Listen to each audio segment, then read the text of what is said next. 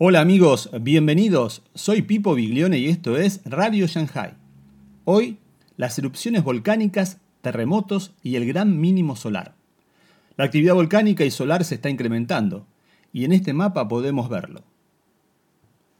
Y vemos en este mapa los triángulos rojos son los volcanes que están en actividad, mientras que los amarillos son los que han comenzado a trabajar. Y este es un listado de los volcanes que están en erupción ahora en Europa, el Stromboli y el Etna en Italia.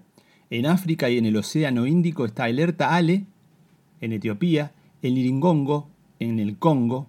En Indonesia, el Kerekatang, el Dukono, el Ibu, el Semeru, el Perapi. Todos estos en Indonesia, fíjense, es una isla con esta actividad. Tenemos también en América del Norte el Shishaldin en Alaska. Tenemos en América Central y el Caribe, el Popocatépetl en México, el Santiaguito en Guatemala, el Fuego en Guatemala, el Pacaya en Guatemala y el Masaya en Nicaragua. En Sudamérica tenemos los nevados de Chillán en Chile, el Sangay en Ecuador, el Sabancaya en Perú y el Reventador en Ecuador. Tenemos en la Antártida uno que se llama Erebus. En el Océano Pacífico está el Yasur en Vanuatu. En el Anillo de Fuego hacia Filipinas eh, tenemos el Shibeluch en Kamchatka, el Ebeko en Kuri Island, en Sakurashima, en Japón, el Nishijima, en Japón también. Vemos la actividad volcánica que hay, es impresionante. Y ahora pasemos a ver los terremotos que hay a diario. Es infinidad la cantidad de terremotos a diarios. Y en esta página hay un listado de los terremotos de magnitud 2.5 para arriba.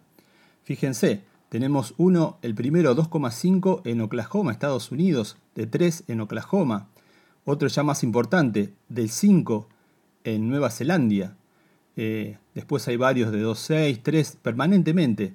En Puerto Rico ha habido impresionante la cantidad de, de pequeños terremotos a diario que hay.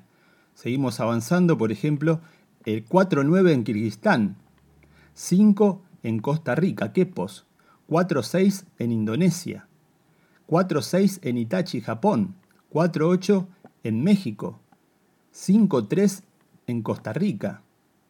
Bueno, hay de 4 en Canadá, 3-7. Puerto Rico, fíjense que siempre hay de Puerto Rico de 3, de 2, de 2,5. En Texas de 2,8. 4,5 en las islas Fiji. Fíjense, en Puerto Rico siempre hay varios. Ah, por ejemplo, tenemos uno de 3.1 en Guanica, Puerto Rico, y tenemos uno de 3.6 también en el mismo lugar. Eh, entonces podemos ver la cantidad de actividad volcánica y sísmica que hay en este momento.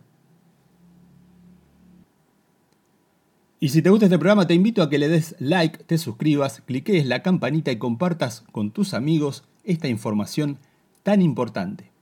Luego de la intro, lo que dicen los especialistas.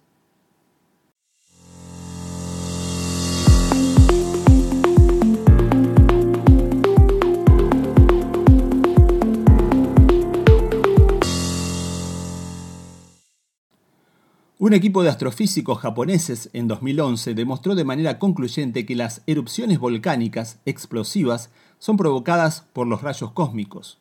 Los rayos cósmicos son radiación de alta energía que se origina desde fuera de nuestra galaxia. Viajan en corrientes de fuentes intergalácticas como ríos a través del cosmos alimentados por supernovas.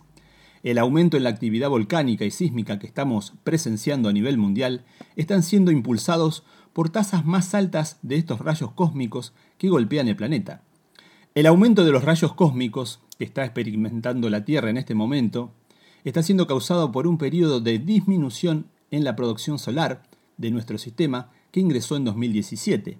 Esta disminución en la producción solar se puede medir contando las manchas solares y se conoce como un gran mínimo solar, que es discutido y reprimido por los medios de comunicación y las agencias gubernamentales es la gravedad del gran mínimo solar al que hemos entrado y lo que significa para el clima, la producción de alimentos y la estabilidad social en los próximos años.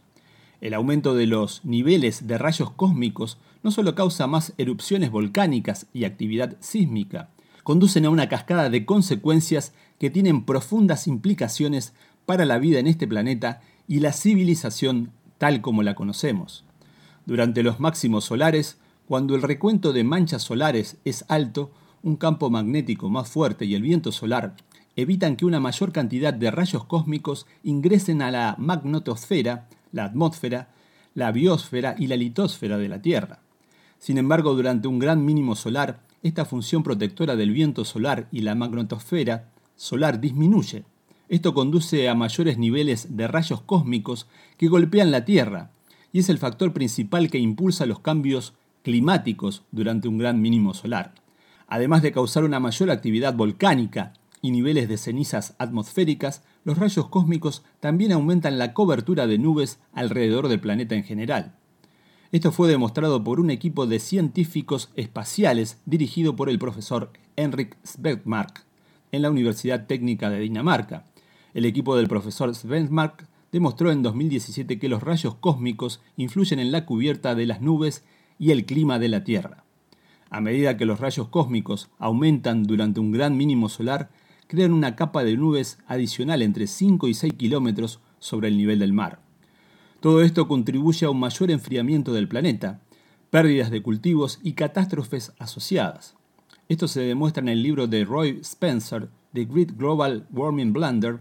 Spencer es un científico investigador principal en la Universidad de Alabama y anteriormente fue un científico senior para estudios climáticos en la NASA. Si te gusta este programa, te invito a que le des like, te suscribas, cliques la campanita y compartas con tus amigos esta información tan importante.